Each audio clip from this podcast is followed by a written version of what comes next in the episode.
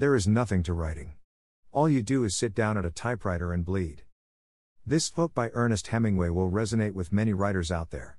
For me, this most certainly applies as all I want to do is write, but creative writing that is. Not crap to convince the whole world how brilliant my books are. To be brutally honest, I am not sure how I would rate.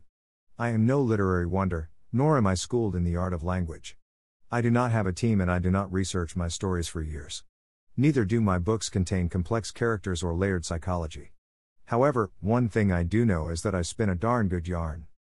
Though perhaps not everyone's cup of tea, each novel is entertaining and exciting, with many readers saying that Foz Kramer stories would make great movies.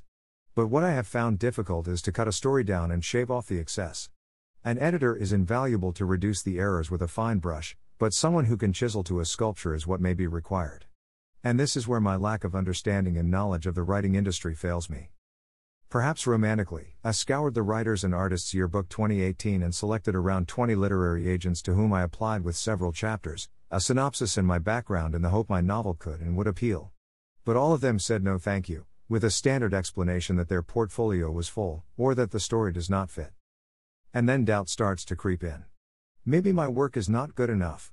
Perhaps I didn't put enough effort in. Perhaps I should stop all attempts because they are futile. But then again, this doesn't match the positive reviews I have had. This doesn't resonate with my gut feel.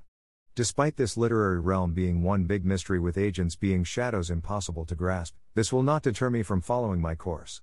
Though the consequence seems to be that I'll have to spend more time doing my own marketing crap, just like this blog. So I hope you bloody well enjoy it.